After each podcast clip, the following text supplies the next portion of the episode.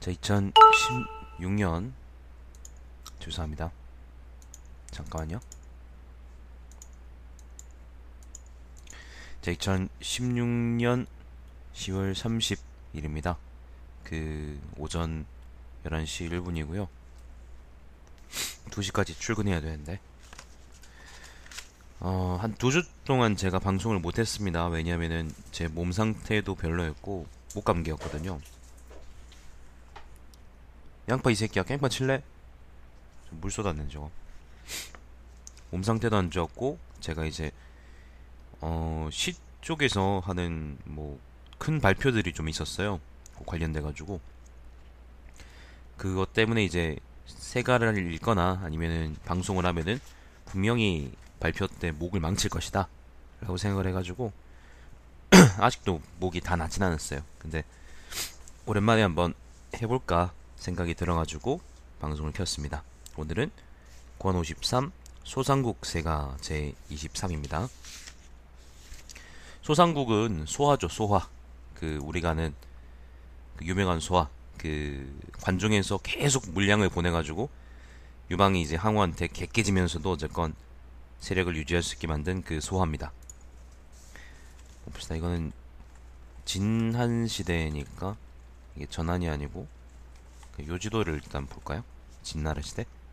자, 소상국 하는 소하죠. 상국이라는 거는 그 관직 이름이에요. 지금의 뭐 국무총리쯤 된다고 생각하시면 됩니다. 국정을 총괄하는 사람이죠. 소상국 하는 폐현 풍업 사람이다. 폐현이라는 게 아마 이 근처 어디일 텐데 정확히는 잘 모르겠다. 여기 전환 시대 지도를 보면은 여기 폐라는 현이 이쪽이죠. 요 근처 사람이라는 겁니다. 유방도 이쪽 사람 아닌가? 자, 그는 형법 율령에 통달하여 폐연의 주리의 하급 관리를 지냈다. 한 고조 유방이 평민이었을 때 소아는 여러 차례 관리의 신분으로 유방을 돌봐 주었다. 유방이 정장이 되었을 때 정장이라는 거는 그 일종의 작은 관직 이름입니다. 그러니까 일종의 이장님 정도라고 생각하시면 돼요. 하차키님 안녕하세요. 오랜만이네. 유방이 정장이 되었을 때에도 소아는 늘 그를 도와주었다. 유방이 관리로서 함양으로, 함양으로 부역을 갔을 때 다른 관리들은 그에게 300전을 주었으나 소아만은 500전을 주었다.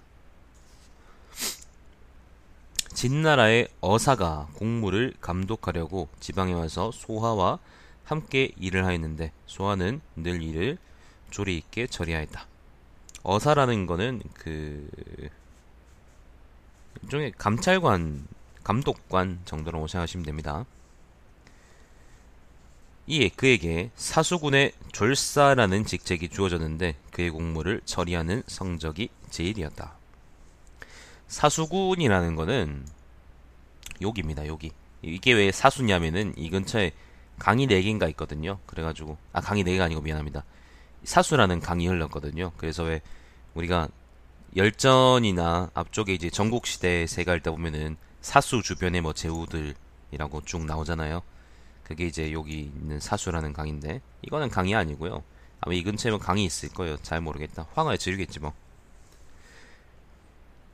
아, 그의 공무를 처리하는 성적이 제일이었다. 진나라의 어사는 소아를 입조시켜 등용하고자 했으나 소아는 극구 사양하고 가지 않았다. 유방이 군사를 일으켜 폐공이 되자 소아는 승으로서 공부를 감독하였다. 유방이 반란을 일으켰습니다. 승이라는 거는요 관리의 관리의 조수랍니다. 관리를 이제 보조하는 그런 역할이겠죠. 폐공이 함양으로 진입하자 유방이 이제 함양까지 들어간 거죠. 함양으로 진입하자. 모든 장수들은 앞을 다투어 금은보화가 가득한 창고로 달려가서 그것을 나누어 가졌으나 유독 소아마는 먼저 궁으로 들어가서 진나라의 승상부와 어사부의 법령 문서들과 도적부 도적 문서들을 수집하고 감추어 보관하였다. 승상부하고 어사부라는 거는 뭐 승상이라는 거는 아까 얘기했던 건 삼국처럼 그 국정을 총괄하는 대신입니다. 어사라는 건 아까 얘기했던 것처럼 감찰관이라 고 그랬죠. 그리고 도적문서라는 거는 여기서 도적이라는 거는 뭐 우리가 그 칼 들고 날뛰는 그 최순실 그런 게 아니고 보자 도적문서라는 거는 보자 여기 각주 보면은 그러니까 이제 지도 도라는 건 지도를 의미하고 적이라는 거는 어 적이라는 거는 이거는 뭐라 그럴까? 관리의 명부 뭐 이런 것들. 그런 것들을 전부 다 이제 모았다.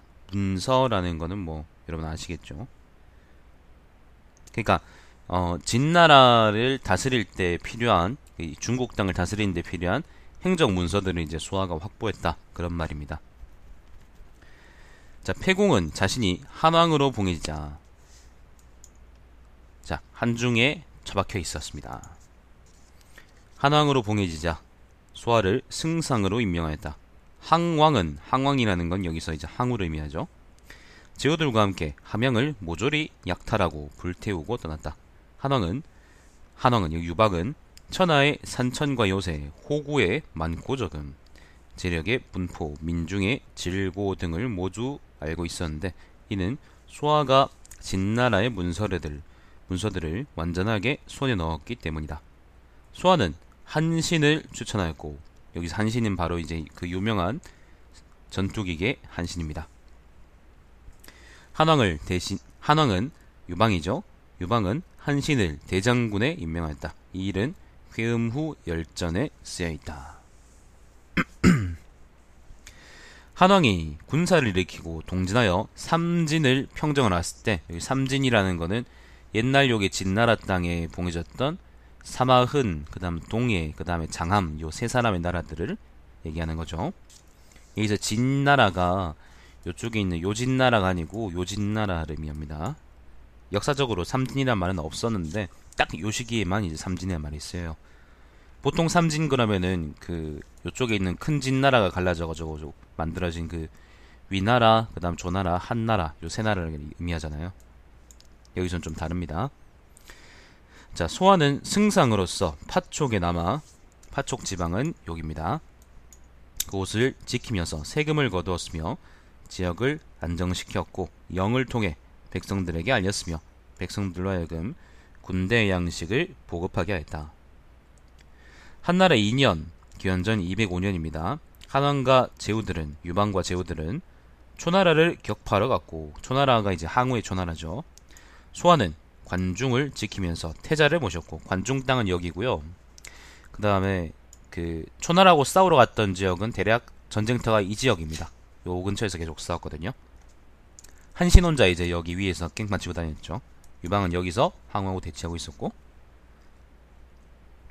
수아는 관중을 지키면서 태자를 모셨고 역양을 다스렸다. 역양이라는 것은 뭘까? 지명인 같은데 뭐 여기 근처에 있는 땅 이름이랍니다.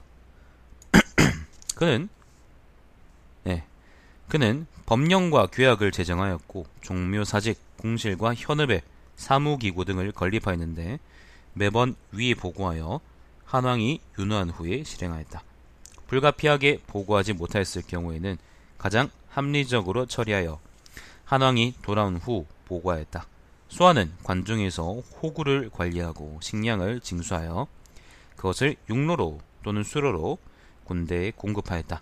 한왕은 누차 군대를 잃고 도망하였으나 수아는 늘 관중의 사졸들을 진방, 징발하여 결국에는 결손된 인원을 보충시키곤 하였다. 한왕은 이로써 소아에게 관중의 사물을 전적으로 책임지도록 위임하였다. 뭐 설명해 드리자면은 아까 얘기했던 것처럼 여기가 이제 유방의 본진이에요.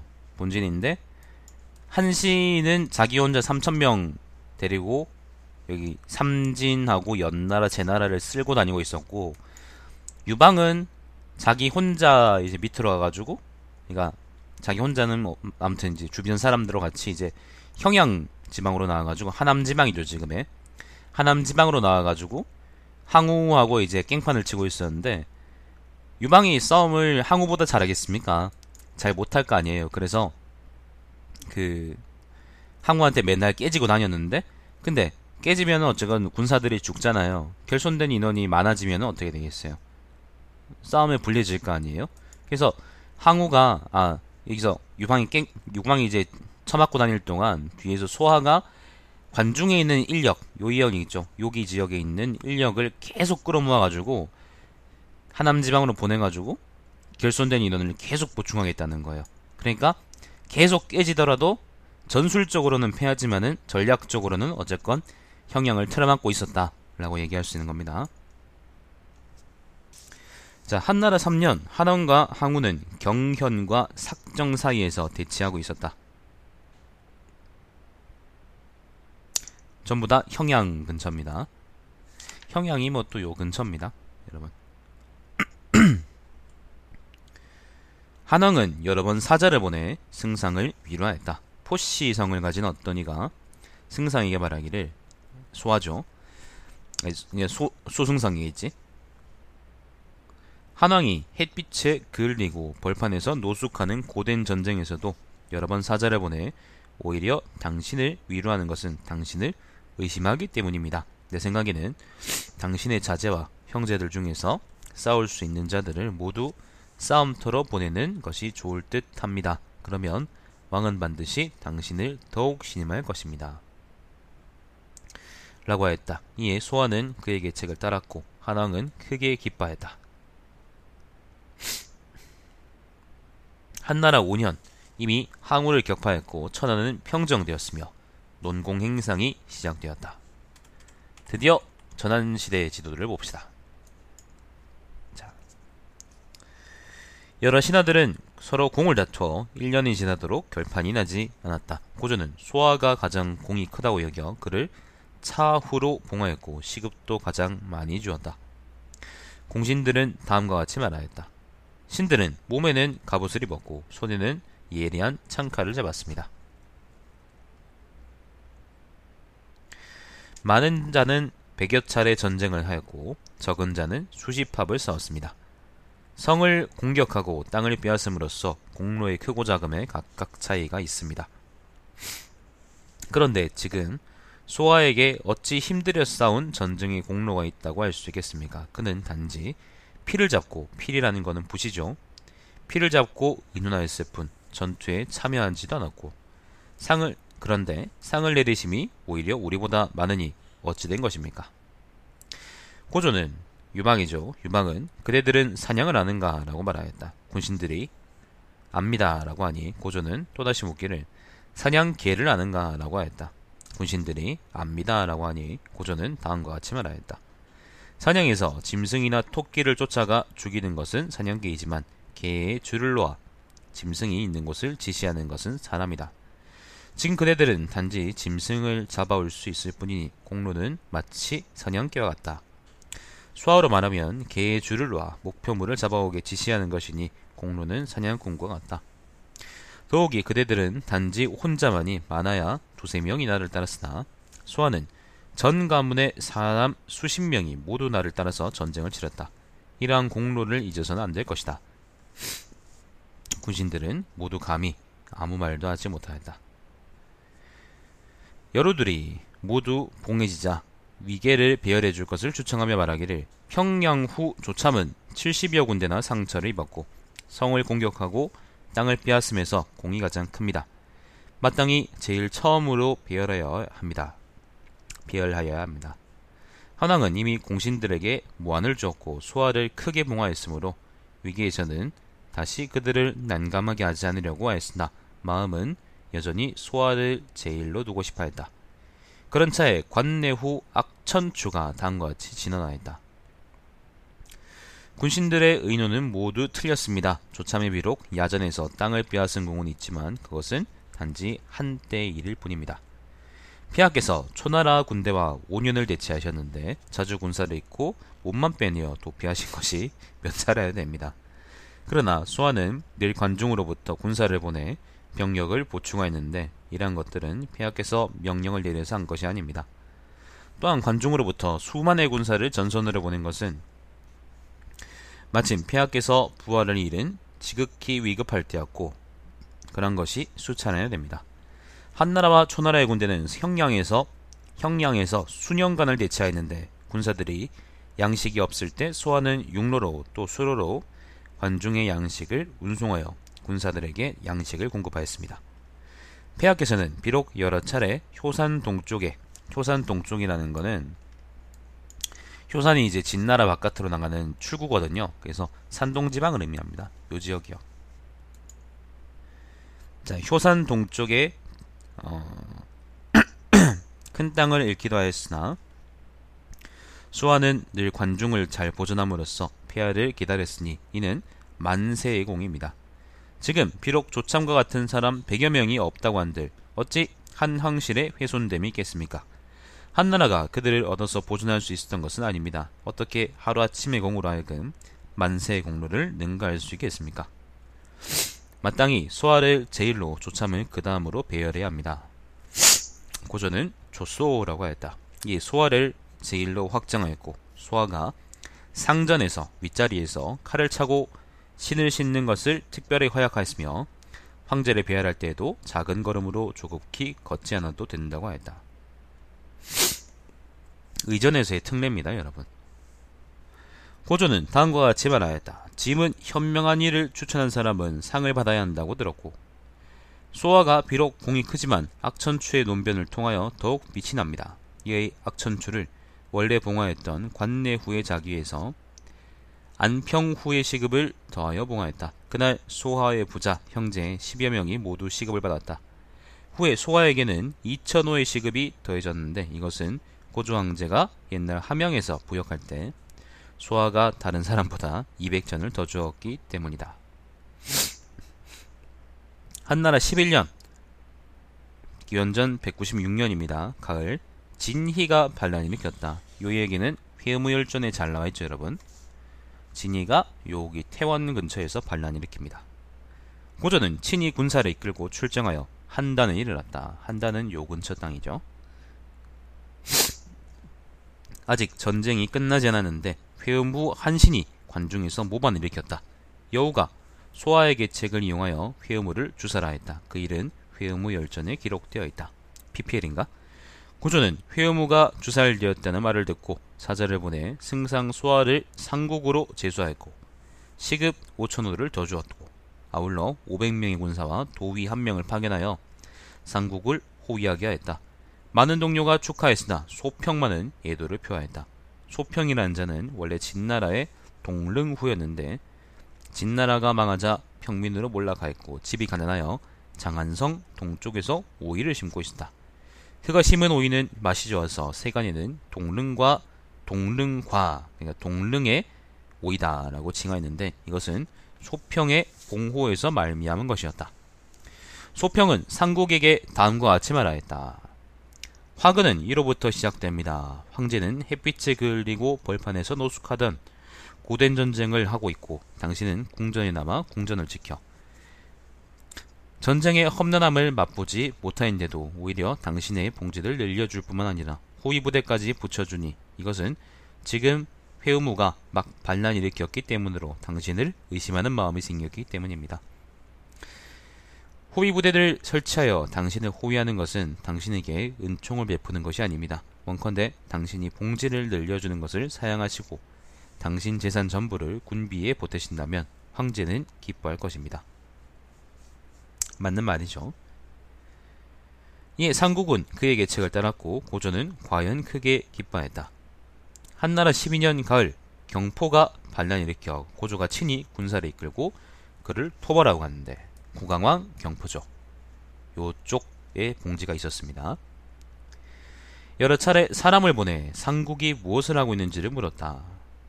상국은 고조가 군사를 이끌고 나갔으므로 백성들을 다독였고, 다독였고 자신의 재산을 전부 군비로 조달하고 있었으니 이때도 진이가 반란을 일으켰을 때와 똑같이 하는 것이었다. 어떤 계기 손님이 상국에게 다음과 같이 권유하였다. 당신은 멸족당하는 것이 머지않았습니다. 당신의 지위는 상국이고 공로도 제일 크니 다시 무엇을 더하겠습니까? 그러나 당신이 당초에 관중으로 들어가고부터 민심을 얻어 지금이 10여 년째입니다. 당신은 백성들은 모두 당신을 따르고 당신도 부지런히 일을 처리하여 백성의 사랑을 받고 있습니다. 황제께서 여러 차례 당신의 근황을 물으신 것은 당신이 관중을 동요시킬까 두려워서입니다.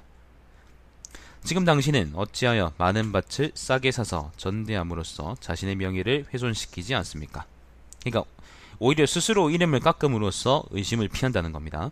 그렇게 하면 황제께서는 비로소 안심하실 것이요. 이에 상국은 그의 계책을 따랐고 고조는 크게 기뻐했다. 유방이 경포의 군세를 군대를 격파하고 장안으로 돌아오는데 백성들이 길을 막고 상소문 올려 상국이 백성들을 강요하여 백성들의 밭과 집 수천만 전 어치를 싸게 샀다는 것을 고발하였다. 고주가 귀경하자 상국은 소화죠. 소화는 고주를 배하라했다. 고조는 실실 웃으며 상국은 이런 식으로 백성들을 이롭게 하였는가 라고 하면서 백성들이 올린 상소문을 모두 상국에게 보여주었다. 그러면서 상국이 직접 사죄하세요. 무릎 꿇고 사죄하세요. 사퇴하세요. 라고 말하였다. 상국은 이 기회를 틈타 백성들을 위한다고 하며 다음과 같이 주청하였다. 장안은 땅이 좁은 데 상림원에는 많은 공터가 있고 황폐해져 있습니다. 상림원은 황제의 그 일종의 사냥터 같은 곳이에요. 휴양지죠. 원컨대 백성들이 그곳에 들어가서 농사를 짓게 하되 볏짚이나 보리집은 짐승의 먹이로 하게 거두지 말 것을 윤호하시기 바랍니다. 고전은 개빡쳐서 상국이 상인들의 재물을 많이 받았구나. 그들을 위해서 짐의 상림원을 요구하다니 정경련 스캔들 라고 말하고는 곧 상국을 정위에 보내어 족쇄와 수갑을 채워 고금하게 하였다. 정위라는 것은 일종의 경찰관 같은 겁니다. 며칠이 지나 왕씨 성을 가진 위위가 위위라는 것은 그 궁궐을 호위하는 사람이었나? 위위가 고조의 앞으로 나아가 상국이 무슨 죄를 저질렀기에 폐하께서는 그를 이렇게 엄하게 구금하셨습니까? 라고 말하였다. 고조는 짐은 승상 이사가 진시황을 보좌할 때 업적이 있으면 주상에게 돌렸고 과실이 있으면 자신이 가졌다고 들었습니다. 지금 상국은 간사한 상인들에게 뇌물을 받고도 백성들을 위한다며 짐의 상림원을 요구하는데 이는 스스로가 백성에게 잘 보이려고 하는 것이니 그래서 그를 구금하여 치죄하고자 합니다. 치죄라는 것은 죄를 다스린다. 왕 위위는 다음과 같이 말하였다. 직칙상 백성들에게 편리가 있는 것 같아서 백성들을 위하여 조청한 것은 요청한 것은 진정 승상의 본분입니다. 폐하께서는 어찌 소아가 잠깐만요. 소아가 상인들의 뇌물을 받았다고 의심하십니까? 또한 폐하께서는 과거 여러 해 동안 초나라에 대항하셨고 진위와 경포의 반란 때는 친위 군사를 이끌고 반란을 평정하셨는데 당시에 상국은 관중에 남아 지켰습니다. 만약 그가 한 번 발을 빼고 동요하였다면 함곡관 이서 지역은 폐하께 돌아오지 않았을 것입니다. 상국은 그 당시에도 이익을 취하지 않았는데 지금 설마 상인들의 돈 때문에 이익을 도모하였겠습니까? 더구나 치영제는 자신의 과실에 대한 지적을 듣지 않음으로써 천하를 잃은 것인데 이자가 이사가 과실을 분담하는 것에서 무슨 본받을 것이 있겠습니까? 폐하께서는 어찌 승상을 그렇게 천박하게 의심하십니까? 굉장히 그 직언하시네요. 호조는 기분이 안 좋았다. 안 좋았겠지. 이날 부절을 소지한 사절을 보내 상국을 석방하였다. 부절이라는 거는 그 서류를 쪼갠 건데요. 일종의 이제 음, 도장 같은 겁니다. 그러니까 이게 어, 왜 옛날에 그거 있죠. 고주몽이 이제 유리 유리왕 유리왕이 이제 자기 아들인 걸 확인할 때 그거 했다고 그 쪼개진 뭔가를 가지고 맞춰보고 나서 맞으니까 아들이 다 그랬다 그런 거 있죠. 그런 것처럼 옛날에는 이걸 뭐 공인 공인인증서 같은 겁니다. 어쨌건 확인해야 되니까. 전화 같은 것도 없으니까 이 사람이 진짜로 왕의 명령을 받아왔는지 알 수가 없잖아요. 그죠? 상국은 연로하였고 평소 공손하고 신중하였다. 황제를 배할할 때에는 맨발로 사죄하였다. 고조는 다음과 같이 말하였다. 됐습니다. 상국은 백성을 위하여 상림원을 요구하였고 짐은 윤호하지 않았으니 짐은 걸주 같은 군주에 불과하지만 상국은 어진 재상입니다. 짐이 상국을 구금한 까닭은 백성들로 하여금 짐의 잘못을 알게 하기 위함이었습니다. 개소리지. 수아는 평소 조참과 서로 좋지 못한 사이였다. 수아가 병이 들자 해제는 해제는 이제 그거죠. 유방 다음 황제죠. 해제는 친히 상국의 병세를 보러 와서는 다음과 같이 물었다. 네가 만약 죽는다면 누가 그대를 대신할 수 있겠습니까? 소아는 신하를 아는 것은 군주보다 나은 사람이 없습니다. 라고 대답하였다. 해제는 소아가 조참과 사이가 좋지 않다는 것을 알면서도 조참이 어떻습니까? 라고 물었고 소아는 머리를 잘 조아리며 폐하께서는 잘 선택하셨습니다. 신은 죽어도 여한이 없습니다. 라고 말하였다. 수아는 밭과 집을 살 때 반드시 외딴 곳에 마련하였고 집을 지을 때도 담장을 치지 않았다. 그러면서 그는 후대의 자손이 현명하다면 나의 검소함을 배울 것이고 현명하지 못하더라도 권세 있는 사람에게 빼앗기지는 않을 것이다 라고 했다. 해제 2년 기원전 193년 상국 소아는 죽었는데 그의 시호는 문종후이다. 소아의 후손이 죄로 인하여 제후의 봉호를 잃는 것이 4대였고 매번 계승할 사람이 끊어진다. 끊어졌다. 천하는 천자는 번번이 수와의 후손을 다시 찾아 계속하여 찬후로 봉하였는데 다른 공신들은 모두 그와 비교조차 할 수 없었기 때문이다. 태상홍은 말하였다. 조, 소상국 하는 소하는 진나라 때에는 도필리에 불과했고 도필리라는 것은 그 말단 관리입니다. 평범하여 특별한 공적은 없었다. 한나라가 일어나자 황제 여광에 의지하여 소하는 직책을 충실히 수행하였으며 백성들이 진나라의 법을 증오하는 것을 알고 이것을 조류에 순응시킨과 아울러 다시 새롭게 하였다. 한신, 경포 등은 모두 주살되었지만 소하의 공호는 찬란하였다. 지위는 군신 중 최고였으며 명성은 후세까지 이어졌으니 괭요와 산의생 등과 그 공적을 다툰다. 뭐 괭요하고 이제 그 산의생은 뭐 옛날에 유명한 사람이겠죠. 보니까 이제 주나라 문왕의 친구다라고 하네요. 이걸로 끝인데 요 다음은 이제 권 54 조상국세가 제 24고요. 조참입니다. 조참. 근데 짧긴 한데 내가 지금 목 상태가 너무 안 좋아요. 그래서 이건 나중에 읽는 걸로 하고 총평하자면 소화에 대해서 총평하자면은 어, 우리가 관료주의가 나쁘다 뭐 그런 말을 하는데 근데 이제 관료 시스템이라는 거는 그게 어쨌건 최소한으로만 돌아가더라도 그러니까 정말로 상급자가 일을 안 하더라도 그 시스템이 유지되면은 어쨌건 일이 돌아가게 돼 있는 구조입니다. 그게 관료 시스템이에요. 그게 가장 극단적으로 빛났던 시기가 명나라 때인데 명나라 이제 임진왜란 당시에 만력제가 임란 당시에 만력제가 정말로 아무 일도 하지 않고 자기가 이제 새로 세운 일종의 건물에 들어가서 아무 일도 하지 않고 가만히 있어도 나라는 수십 년 동안 멀쩡히 돌아왔다는 거거든. 그거는 황제가 아무 일도 하지 않아도 아무리 멍청하고 아무리 병신 같고 아무리 차차홍 같아도 차차홍이 휘둘려도 아, 그건 좀 다르겠구나. 그래도 어쨌건 나라는 제대로 돌아간다. 지금 차차홍이 아무리 날뛰어도 어쨌건 동사무소 민원센터는 돌아가잖아요. 그런 비슷한 거라고 생각하시면 되는데 소환은 그런 의미에서 내 생각에 관료로서 관료로서 굉장히 모범적인 사람이고 자기 직분을 충실하게 한 사람이고 그러니까 한신처럼 뭐 전투에 천부적인 재능이 있는 전쟁에 이제 천부적인 재능이 있거나 안목이 있는 것도 아니고 예를 들면 뭐 손무처럼 이론에 바삭해서 바삭해서 이제 그거를 실천에 옮기 옮겨서 이제 큰 업적을 세운 사람도 아니지만 소환 이제 가장 기본 베이스죠. 가장 베이스를 충실하게 함으로써 나라가 이제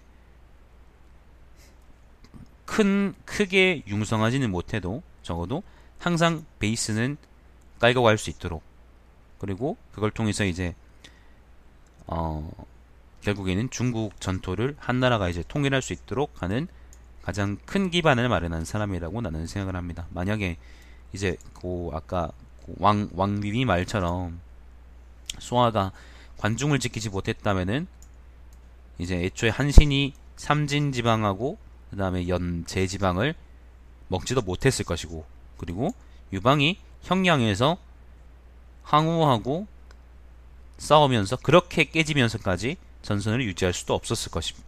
그죠? 그러면은 이제 전선이 뻥뻥 뚫리면은 이제 뭐 빈집 털리는 거지 뭐 쉽게 말해서 그런 겁니다. 자 그렇습니다. 그래서 제 생각에는 이제 소화가 제1의 만열에 드는 것이 그렇게 무리라고 생각되지 않는다 라는 것입니다. 다른 뭐 특별하게 더 드린 얘기는 없습니다. 자 오늘 방송은 여기까지 하겠습니다. 시청해주신 여러분 감사드립니다. 다음 시간에 또 뵙겠습니다.